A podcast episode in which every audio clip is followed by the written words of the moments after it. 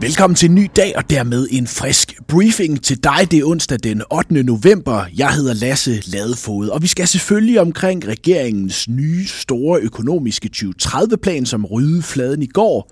Men det skal også handle om både hjemmeis, en truende konkurs og bankkrise i USA. Her i dit overblik over de største historier i erhvervsmedier i ind- og udland dette døgn. Hvis du fulgte de danske medier i løbet af i går, så har du nok hørt tallene nogle gange allerede, men vi tager lige overskrifterne for den 2030-plan, SVM-regeringen har lagt for dansk økonomi. Altså hvordan denne regering ønsker at bruge det økonomiske rådrum de næste syv år. Mandag kom det frem, at man vil lave skattelettelser for 7 milliarder kroner, og tirsdag kunne finansminister Nikolaj Vammen så uddybe, at man derudover vil bruge 32 milliarder kroner på den offentlige sektor, blandt andet sundhed og psykiatri, 16 milliarder på forsvaret, 7 milliarder på grøn omstilling, og så vil regeringen i øvrigt frem mod 2030 sætte 23 milliarder kroner af i ekstra militær støtte til Ukraine. Når vi kan gøre det, så er det fordi, der er orden i dansk økonomi. Den står stærkt. Men det er også vigtigt at sige, at der stadigvæk er mange udfordringer. Blandt andet får vi brug for flere hænder, både til vores velfærdssamfund og til vores erhvervsliv. Ja, sådan lød det fra finansministeren, og hvis man tager regeringens samlede reformer, altså at man også afskaffede store bededag med, så er det forhåbningen at øge arbejdsudbuddet med 45.000 personer i 2030.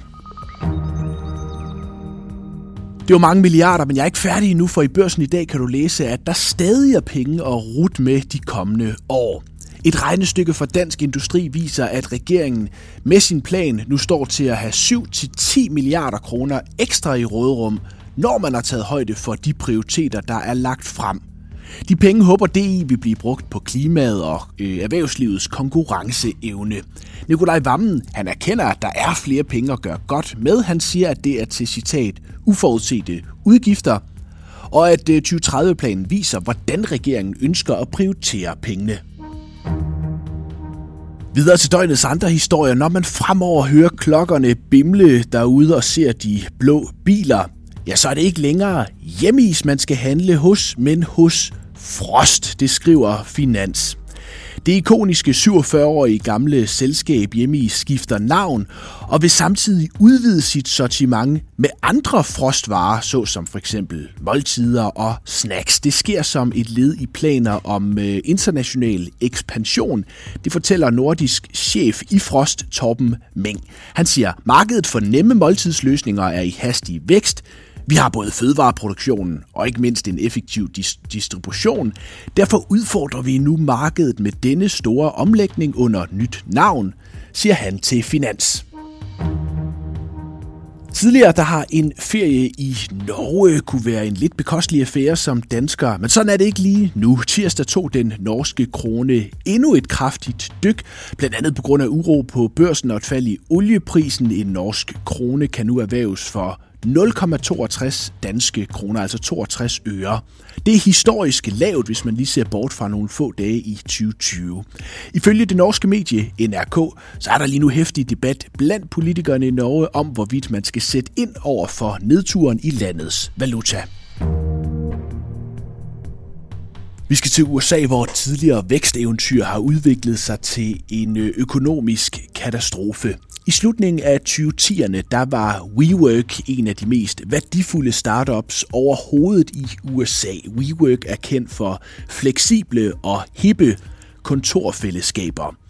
Men nu er øh, WeWork på randen af konkurs og har søgt om konkursbeskyttelse i USA. Det skete tirsdag. I 2019 der var WeWork millimeter fra en børsnotering, men den slog fejl, og samme år trådte den kontroversielle stifter og direktør Adam Neumann tilbage. Børsnoteringen den lykkedes til en meget lavere værdi i 2021, men nu er selskabet en brøkdel af det værd. Det er målet, at øh, WeWork på en eller anden måde skal fortsætte sin drift efter en øh, rekonstruktion. Det bliver dog med øh, store tab for virksomhedens aktionærer, først og fremmest Softbank. Og selvom amerikansk økonomi overordnet viser styrke, så er der igen steder, hvor det knager, og det er igen ved at holde øje med de små amerikanske banker. Man har måske allerede glemt det, men for bare et halvt år siden, der frygtede den globale finanssektor en ny bankkrise i USA, da blandt andet Silicon Valley Bank og Signature Bank kollapsede. Krisen blev dengang stabiliseret med statslige garantier, men nu tegner aktiemarkedet et billede af en amerikansk finanssektor, der er lige så usikker som i foråret. De små amerikanske regional, regionalbanker er nu stort set tilbage på de samme niveauer, som da tingene var aller værst i foråret. Det kan du læse i børsen i dag. Henrik Henriksen fra Peterson Partners siger, i foråret lærte investorerne, at når en bank i USA kommer i problemer, så bliver banken reddet, men aktionærerne mister hver en cent, siger han til børsen.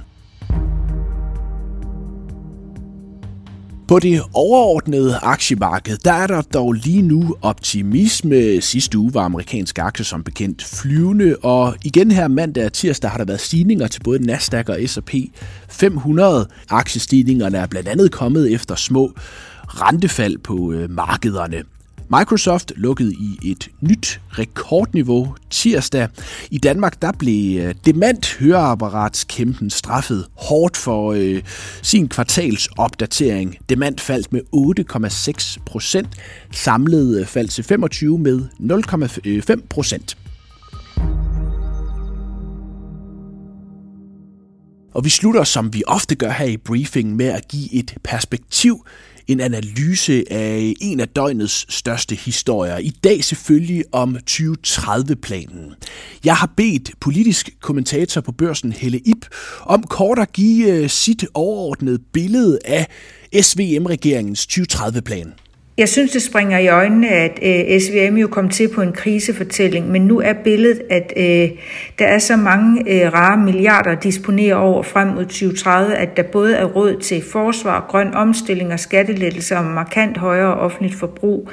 Men det klart, at netop den her regering jo har sat sig for at kunne andet og mere end blot at disponere over råderummet i statskassen. Og derfor venter vi også fortsat på, at der kommer meget mere gang i arbejdet med øh, for eksempel at reformere sundhedsvæsenet og hele den offentlige sektor, så man også øh, sikrer sig, at pengene bruges klogest fremadrettet.